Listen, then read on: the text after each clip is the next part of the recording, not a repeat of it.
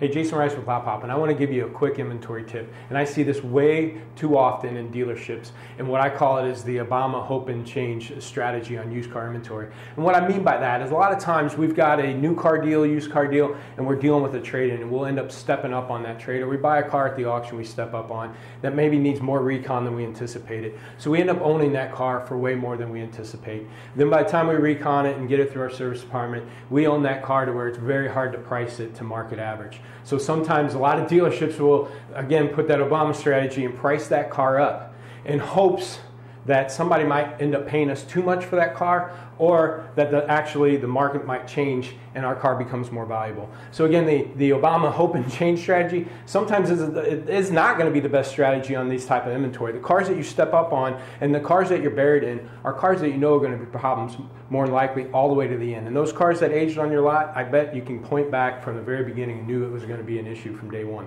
So the tip is just price those cars to the market, price those cars competitively even, just to get off them as soon as possible. Even if it means it's a $200 10 day old deal, or if it's a $200 loser being 10 days old, just price that car, get off of it as soon as possible, and don't go for that hope and change because again, it will just lead to age. You do that strategy, it'll help increase your turn, which ultimately will increase your overall gross for your dealership. Thanks.